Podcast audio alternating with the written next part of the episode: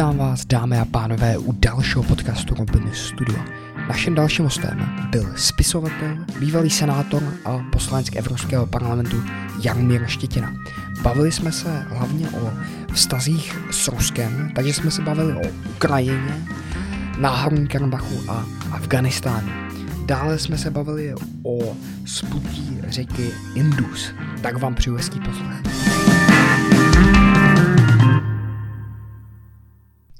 Dobrý den, dámy a pánové. Naším dalším hostem je bývalý novinář, senátor a poslanec Evropského parlamentu a zpravodaj v Moskvě Jaromír Štětina. Zdravím tě, vítám tě. Nazdar. Jak se máš? Já se mám dobře, děkuju. Ty se dlouhodobě zajímáš o mezinárodní vztahy a hlavně eh, vztahy eh, s Ruskem. Je tomu tak? Ano, já jsem eh, dlouho pracoval v zahraniční výboru Českého senátu. Tam jsem byl deset let a potom ještě pět let jsem byl členem zahraničního výboru v Evropském parlamentu. To znamená, 15 let jsem se zabýval především e, Ruskem. Proč? No, jak ses dostal k téhle problematice Ruska? No právě mě to samozřejmě vždycky zajímalo, poněvadž to Rusko velmi zásadně ovlivnilo můj život. A to ve dvou směrech. Já jsem zažil okupaci Československá sovětskou armádou, což byli především Rusové a Ukrajinci, jako vojáci. A druhá věc, která se mě dotkla, se týkala toho, jak nám představovali eh, Rusko ve škole, eh, v tisku. V podstatě se dá říct, že eh, ta komunistická vláda, která tady byla u moci, falšovala ten pohled na Rusko. A to jsem samozřejmě chtěl nějakým způsobem odbourat a proto jsem jezdil do Ruska a proto jsem šel do Ruska jako zpravodaj lidových novin kdysi ještě předtím, než jsem vstoupil do, do té vysoké politiky. A jak jsi řekl, ty, ty jsi byl um, zpravodaj České televize v Moskvě. Tak jsi začínal? Nebo? Jeden čas, no já jsem začínal v Moskvě eh, jako zpravodaj lidových novin. Lidovin. Tehdejších lidových novin. A taky jsem potom jeden čas byl zpravodajem, eh, zpravodajem České televize. Jo, jo, takže od začátku jsi byl eh, v lidových novinách. Ano, to byly lidovky, poněvadž lidovky byly tehdy, než je koupil Babiš listem solidním a e, dalo se na ně spolehnout. Takže to, to bylo v devadesátkách? Asi. To bylo v devadesátkách zhruba. No, pro prakticky jsem šel do té politiky a do toho novina, novinaření hned po roce 1989, kdy u nás jako byl ten převrat, kdy začínal pád komunistické strany Čech a Moravy. Hmm. A jak jsi prožíval ten pád Česk... No, já jsem samozřejmě uh, jsem měl snahu o tom, abychom se dozvěděli, jak to skutečně tady u nás všecko bylo. Poněvadž komunistická moc eh, velmi silně falšovala eh, ty skutečnosti historické a eh, byli jsme vlastně uváděni v omyl my, studenti tehdejších vysokých škol, tím, že byla ta ten obraz obraz komunistické strany a ten obraz Ruska byl od samého začátku falešný, protože nám ukazovalo Rusko jako přátelenou zemi a ve skutečnosti to tak nebylo. Ve skutečnosti nás Rusko okupovalo tehdy v roce 1968 a ničilo eh, ten pravdivý obraz Ruska. Především my jsme byli poučováni ve škole o tom, že třeba ti odpůrci eh, té falsifikace byli líčeni jako zrádci.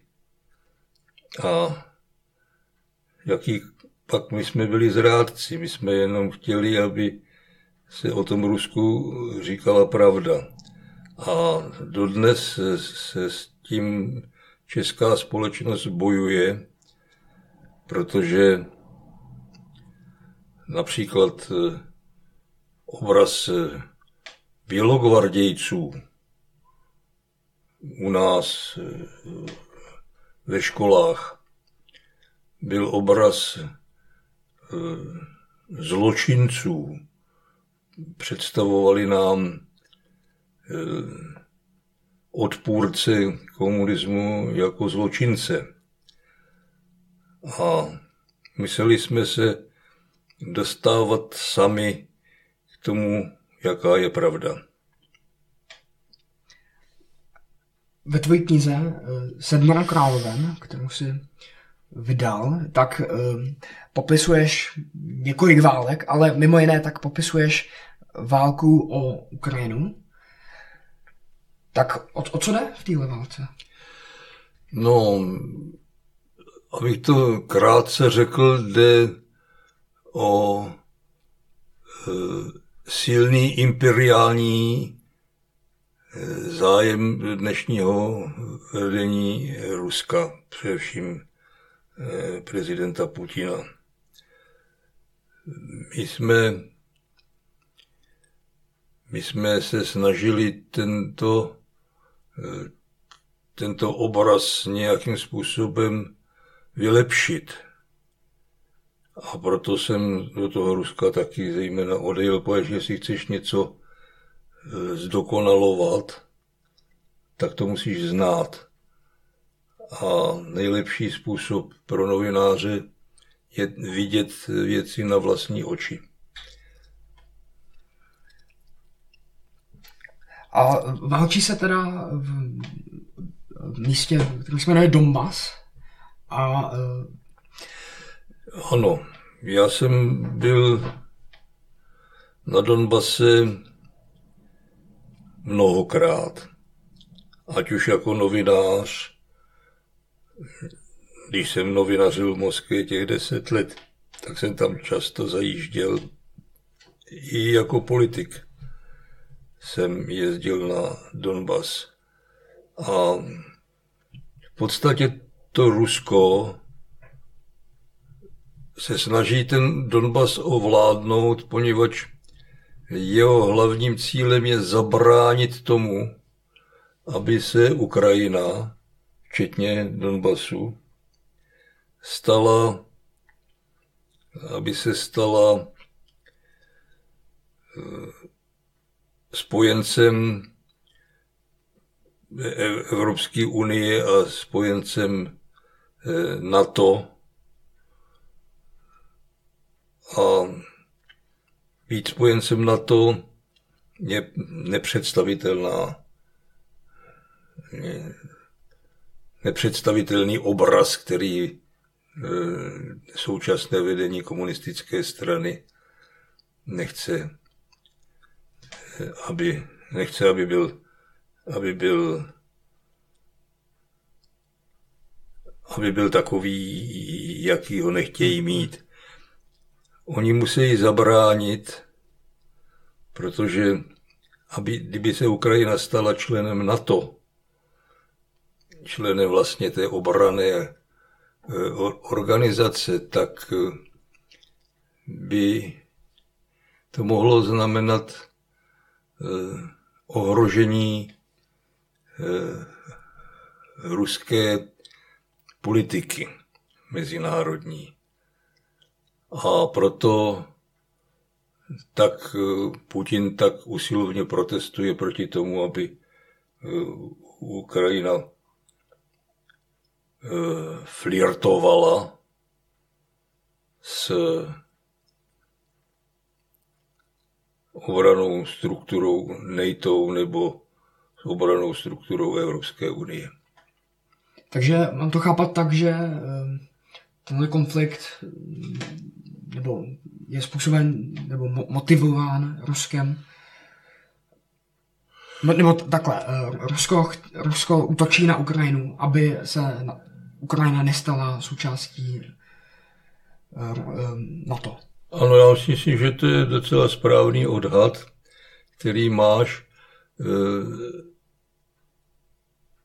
Ukrajina zcela jasně říká, že by chtěla být eh,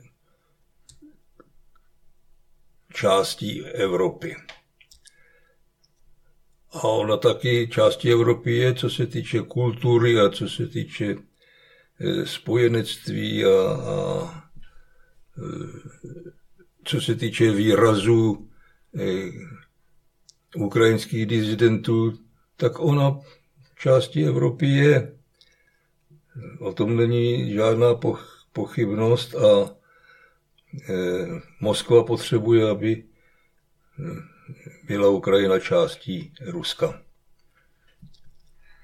A takže a myslíš si, že je to vůbec možné, aby se Ukrajina stala součástí na tom nebo Evropské unie, když e, je tam ten konflikt?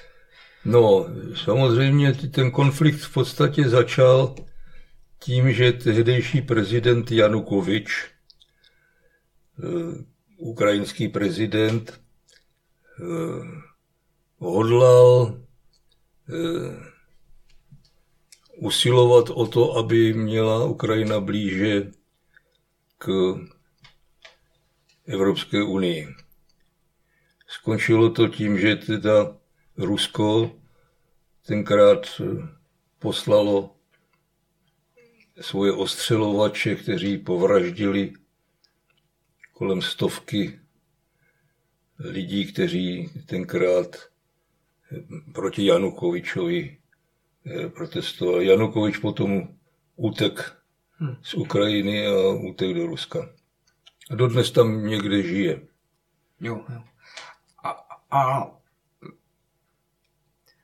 v tom konfliktu, tak jsem se dočetl, že bojují eh, takzvaní proruští separatisté a také, eh, nebo tito proruští separatisté tak jsou podporováni Ruskem, i když neoficiálně. No, ono v podstatě to není pravda. Mm-hmm. Ten výrok našeho pana prezidenta Zemana, který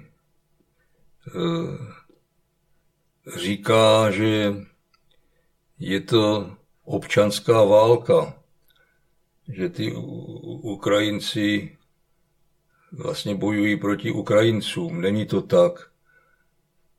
Ta část, která se jmenuje Donbas, je okupována e, řádnou armádou Ruské federace. To znamená, že to není žádná občanská válka, to je okupace části jedné země eh, jinou zemí, cizí armádou. Ale eh, v těch dombaských, eh, nebo v tom regionu Donbasu, tak je řada obyvatel, co chtějí být součástí Ruska. No,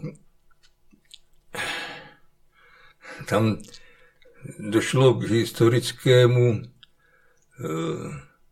určení toho zájmu, poněvadž Rusko vždycky jako stálo o to, aby Ukrajina byla, byla součástí Ruské federace a dělá proto všecko a tomu, to je pro Evropu velmi nebezpečné. Měli bychom tomu zabránit především. A ty, ty jsi tu situaci eh, v tom regionu eh, studoval, nebo ty jsi tam byl několikrát v tom dombaském regionu? Já jsem tam byl jako novinář, jako politik jsem tam byl mnohokrát. Tak. A znám, ten, znám tu situaci, která eh, tam nastala. Bohužel jsou to právě čeští komunisté a bohužel je to také i český prezident, který eh, se domnívá, že tam bojují Ukrajinci proti Ukrajincům. Není tomu tak. Eh, je to okupace cizí země cizí armádou. A jak se ta situace vyvíjela? Myslím, že ono to začalo v roce 2014. Tak jak se to vyvinulo? No právě ten Janukovič eh, utekl do Ruska pravděpodobně pod nátlakem, poněvadž jako Rusko samozřejmě nechtělo eh, nechat, eh, aby si dělala samostatnou politiku. A to bylo právě v roce 2014, kdy teda nasadili Rusové dokonce ty snajpery, kteří postříleli desítky lidí, kteří protestovali proti ruské politice. V podstatě se nedalo dodnes dokázat, kdo ty snajpeři, kteří lidi povraždili, kdo je postřílel. A já si na to pamatuju docela dobře, poněvadž jsem v té době eh, byl v Kijevě a bydlel jsem přímo v tom hotelu, eh, který stál nad tím místem, kde takzvaná set, ukrajinská setnina byla postřílena cizími, cizími snajpery. Takže Rusku pořád jde, jde o to, aby, aby to byla neoficiální okupace, nebo aby, aby nějakým způsobem tajně podporovalo nějaký... Ano, to je docela dobrý odhad. Eh, oni nemohou připustit, že teda eh, to, co se tam odehrává, není občanská válka. Není to občanská válka, protože Eh, Rusko tam zcela jasně posílá svoje vojáky, zásobuje ty, kteří protestují proti samostatnosti Ukrajiny eh, těžkými zbraněmi, jako jsou například tanky, eh, jsou to obrněné transportéry, dodávky vojenského materiálu. Ale eh, Rusko se pořád snaží to zabránit, aby, aby to bylo jako zcela úplně jasný. Ten, že, že no, tak tomu použí, používá Rusko, respektive Kreml, starou osvědčenou metodu a to je lež. Vysvětlovat to, co se tam odehrává, je Eh, jednodušší, než tam bojovat. Oni povýšili tu lež na úroveň těch těžkých zbraní, jaké jsou raketové systémy. Ta lež, kterou vypouští Kreml, ta je někdy zdá se nebezpečnější než ty raketové systémy a ty kolony tanků. Mm-hmm. A co by měl, měla Evropská unie, nebo, nebo spíš na to dělat, eh, když se válčí v tom domaském regionu, tak já vím, co by měli udělat Evropská unie. Bohužel ta Evropská unie eh, nepříliš usilovně dělá, poněvadž nechce rozlobit Rusko jako hlavního dodavatele energie. energie. Měli by neustále říkat pravdu v Evropské unii. Bohužel za těch pět let, co jsem byl v Evropském parlamentu, jsem pochopil, že tomu tak není. Oni, Evropská unie se velmi chabě brání proti kremelské lži. A co to znamená, že by měla říkat pravdu? To, to, to je všechno? Nebo ještě, ještě, ještě něco by měla dělat? Já myslím, že eh, my jsme pořád na hraně eh, velké evropské války. Hmm. To jenom u nás si myslíme, že jako všecko už je za náma. Není to tak. Musí se jako postupovat eh, opatrně, protože ten konflikt může vtáhnout i jiné země. Myslím ten konflikt mezi Ruskem a Ukrajinou. A já nechci, aby tady u nás byla válka, poněvadž už tady přes 70 let eh, válku nemáme. A to je poprvé od doby praotce Čecha, co tady máme takové dlouhé období míru. To tady ještě nikdy nebylo eh, v historii. Takže eh, se musí eh, především dbát na ta diplomatická vyjádření a především se musí o tom Rusku říkat pravda, mám dojem, že by to měla eh, především dělat média.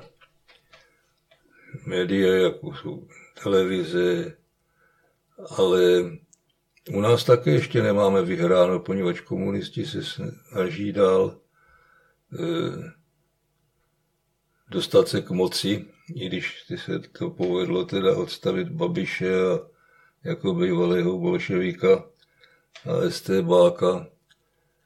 Eh, je to velmi nepěkná a nebezpečná situace. A bohužel i u nás si nikdo neuvědomuje, jak nebezpečná je. A um, měla by Evropská unie um, třeba posílat zbraně do, do Ukrajiny? No, já si myslím, že já si myslím, že by to především mělo dělat NATO. Jako NATO. Jasně. A pokud vím, tak to na to dělá. Na to zažil jsem několik takových případů, že eh, tam byli američtí vojáci, kteří například dodávali několik zbraně, ale školili eh, ukrajinské studenty v tom, aby je dokázali ovládat. A nehrozí tady, že by se z toho stal nějaký ten eh, větší konflikt mezi eh, ne, ne Ruskem a Ukrajinou, ale mezi mnohem širší nebo mnohem více státy? Samozřejmě, že to hrozí. Já si myslím, že eh, umění politiků bude v tom, aby to nenastalo. A bohužel ta obava z Ruska je příliš silná, poněvadž eh, Rusko činí Evropskou unii závislou na vlastních dodávkách energie, to znamená plyn, ropa, někdy také dřevo. Hmm. A e, to bychom měli neustále zdůrazňovat. A měli bychom zavést co na, na Rusko? No, Oni už v, podstatě, v podstatě jde o to, že e, Rusko není jaksi náš nepřítel. Myslím tím nepřítel Evropské unie nebo NATO. Hmm. Naším nepřítelem je vedení Kremlu. A tam je situace trošičku podobná jako u nás, že poněvadž pan prezident Putin je taky bývalý estébák, jako býval náš ještě do nedávna náš, náš pan premiér. A je potřeba především využít zkušenosti československých novinářů, kteří tady bojovali proti komunismu několik desetiletí. A ty, ty jsi eh, pracoval ne, nejenom v Rusku ale, a, a Ukrajině, ale pracoval jsi jako novinář i v řadě dalších zemích. V jakých například? No, jako novinář jsem pracoval eh, především v Afganistánu z těch ostatních zemích. Afganistán je taky nešťastná země, o kterou to Rusko eh, dávno usiluje. Dokonce eh, Afganistán Rusko považovalo za zemi, která by mu umožnila přístup k Indickému oceánu. Z Afganistánu už to není daleko. Hmm. A taky proto byla ta země, myslím tím Afganistán, okupována sovětskou armádou a dodnes se to na ní podepisuje. Takže Afganistán je takový klíč, klíč k Evropě. Kdybychom to prohráli v Afganistánu, tak eh, by to mohlo znamenat ohrožení evropských eh, zemí nebo zemí Evropské unie. Oni mají Afgánci tu nejužší zkušenost s okupací vlastní země. A taky miliony lidí museli kvůli sovětské armádě řízené z Kremlu, samozřejmě, řízené eh, ruskými bolševiky. Oni museli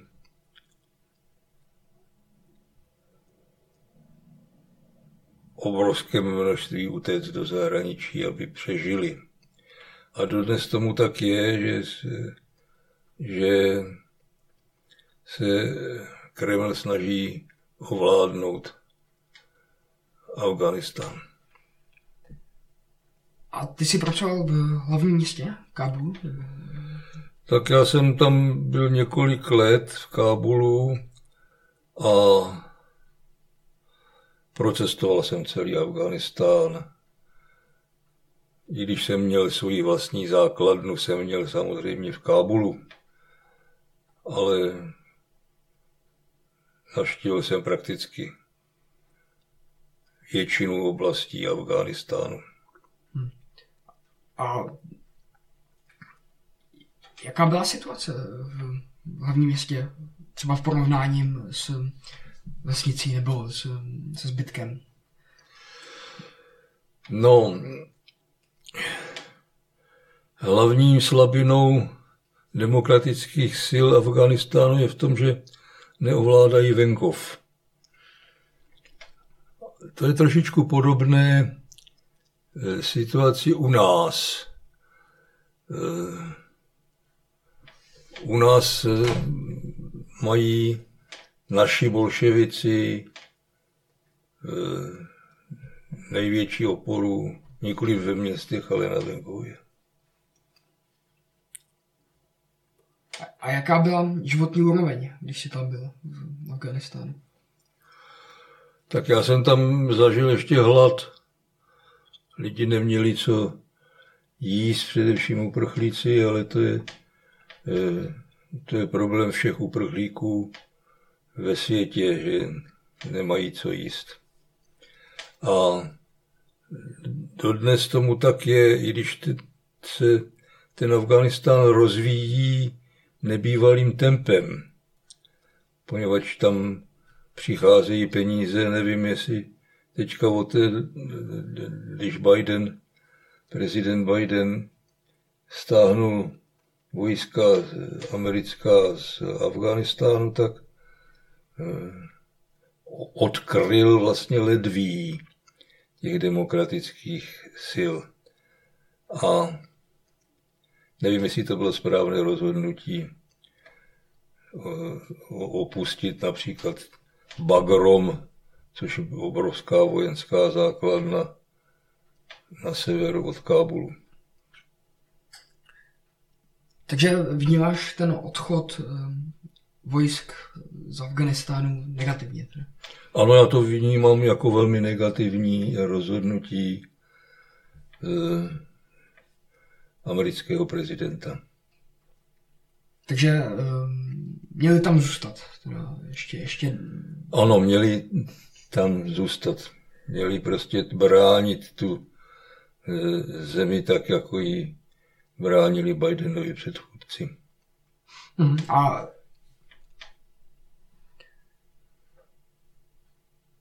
v čem, nebo v, v čem se ta situace změní, po, po, nebo změnila po, po odchodu těch vojsk z Afganistánu? Poněvadž eh, ti talibové, kteří se zmocnili vlády, eh, mají možnost, aby tu vládu uplatňovali jako eh, ten, ten Talibán,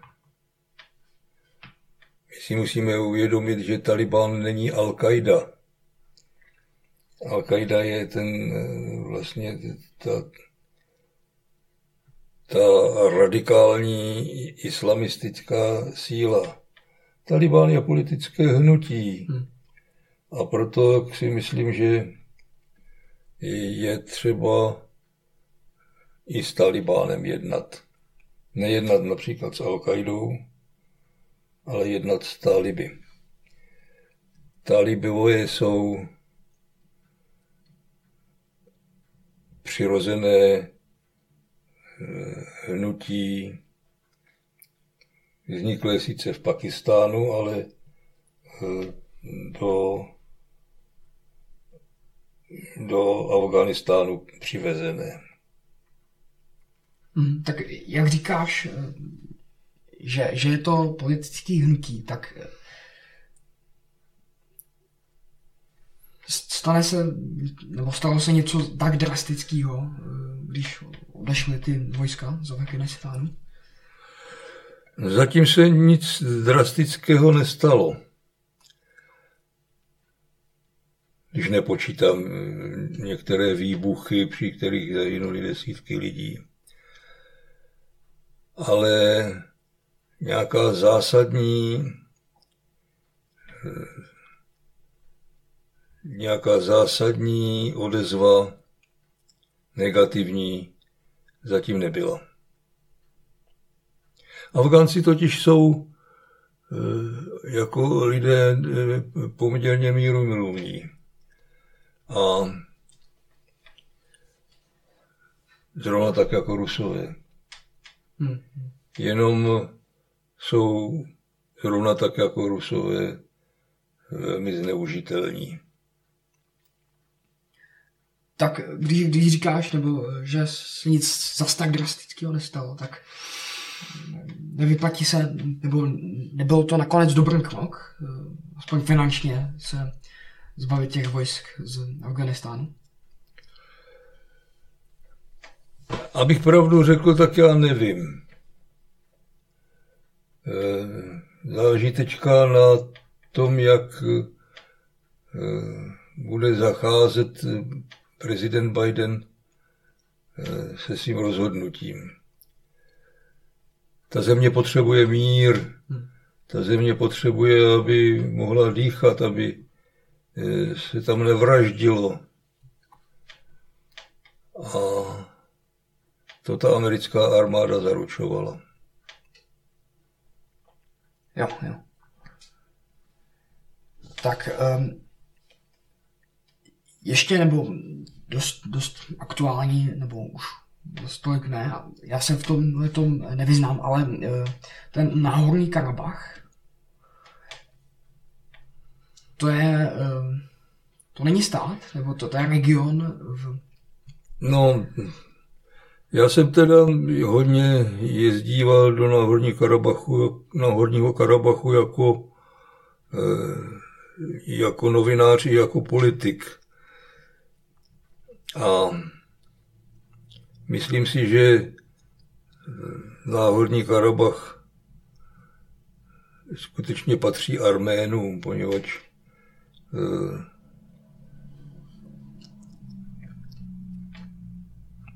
ten Náhorní Karabach, arménsky zvaný Arcach, eh, si snaží osvojit eh, Baku a v podstatě znám na Horní Karabach jako demokratickou zemi, proti které stojí diktátorský prezident Aliyev v, v Azerbajdžánu. Jo, jo. Takže seš pro, pro to, aby eh, se Národní Karabach stal součástí eh, Arménie.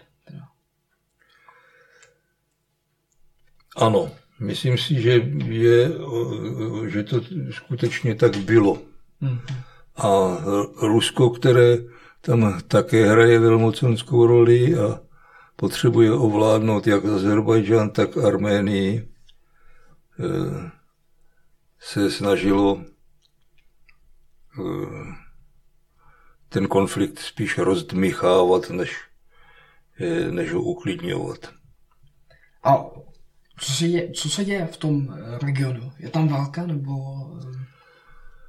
No, já jsem tam válku zažil na několika místech v, na Horním Karabachu. Nevím, jak to tam je teď. Jo, jo. To opravdu, opravdu nevím, protože už jsem tam eh, asi čtyři roky nebyl. Jasně, jasně. A, a kdy, když jsi tam byl, tak jaká tam byla situace? No, jako za každé války, uprchlíci, lidi, který, kteří nemají co jíst. A já si moc dobře vzpomínal, když jsem tam přijel poprvé, někdy po roce 89. Já jsem odešel do Moskvy jako redaktor Lidových novin v únoru 1990. A to ještě existoval Sovětský svaz v podstatě. Hmm. A který se rozpadl eh, potom za nedlouho. A kdybych měl schrnout, kdo je tím vinen, tak je to všecko vina sovětských bolševiků, kteří eh, si zvykli ovládat eh, svět vydíráním a svou imperiální politikou. Hmm. A jestli to chápu správně, tak eh, Azerbajdžan je podporován Ruskem. No, no tak Ruskem je podporována teďka Arménie i Azerbajdžán. I když jsou to země, které jsou ve válečném stavu. Hmm. A to je prostě ta stará e, politika Kremlu rozděl a panuj. Hmm. Jako Rusko nemá zájem na tom, aby na Kavkaze byl mír. Oni tam tu válku potřebují. Oni potřebují eh, tam udržovat svoji armádu.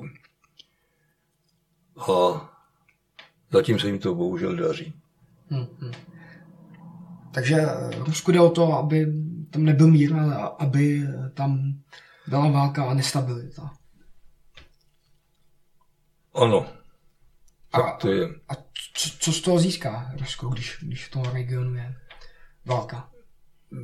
Bude diktovat Azerbajdžánu i e, Arménii své politické požadavky. To je velká, široká škála například v mezinárodních organizacích, že jo, tam hmm. e, jako podporovat e, Rusko, e, Ruskem Azerbajdžán a Arménii může znamenat eh, rozhodovat v těch diplomatických procesech. A to, to Rusové umějí docela dobře. Hmm. Tak um, teďka bych se zastavil u, eh, nebo u toho, ty, ty jsi eh, pořádal výpravy do, na Sibiř, do Azie a do, do tam toho regionu, kde si sjel dokonce i řeku Indus. No tak ten Indus byla zácná výprava v roce 1975 a v podstatě šlo o světí tehdy ještě nesplutého úseku pod osmitisícovkou Eh, Nanga Parbat. To se nám povedlo, na to rád vzpomínám. Bylo to tenkrát velmi těžké se tam eh, dostat, až vůbec bylo těžké hmm. se dostat do zahraničí jako za komunismu. Jasně, jasně. A co tě motivovalo k tomu jet? To je jaká země? To je... To je, to je Pakistán. Pakistán, tak. To je v Pakistánu, ano. No, co mě motivovalo, chtěl jsem vyzkoušet, jako co člověk dokáže. A to plavidlo Matilda, kterou, které jsme tam sebou měli, na který jsme pluli, rakiotskou soutězku a celý ten úsek pod Nanga Parbatem, to, to se osvědčilo to plavidlo. Ty jsi napsal o, o, o té výpěrové knížku taky, která se jmenuje s, Mat, uh, s Matildou po Indu. Ano, napsal jsem takovou knížku. A, um, jaký to bylo? Bylo to zábava nebo Tak zábava. V každém případě to bylo pravděpodobně nebezpečné, ale my jsme si to tak neuvědomovali, poněvadž jsme byli o mnoho let mladší. Ta nebezpečí si člověk uvědomuje teprve ke stáru, čemu se, čemu se vystavuje. Že? A já už bych taky dneska samozřejmě eh, nejezdil jako novinář do válek. I když mě ty války poznamenaly velmi silně, pač válka to je největší svinstvo, jaké člověk vymyslel.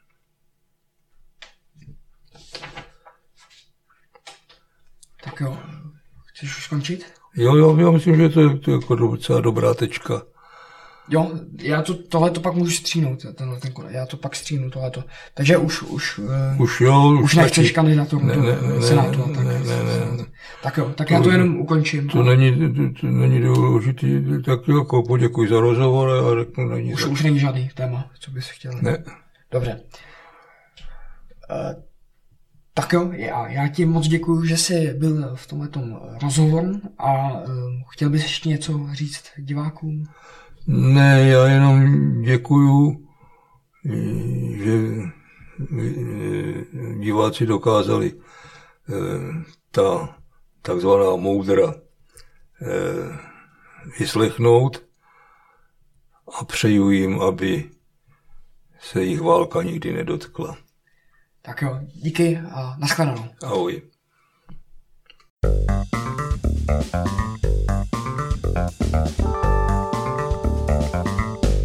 Tak to je vše z této epizody podcastu Robin Studio.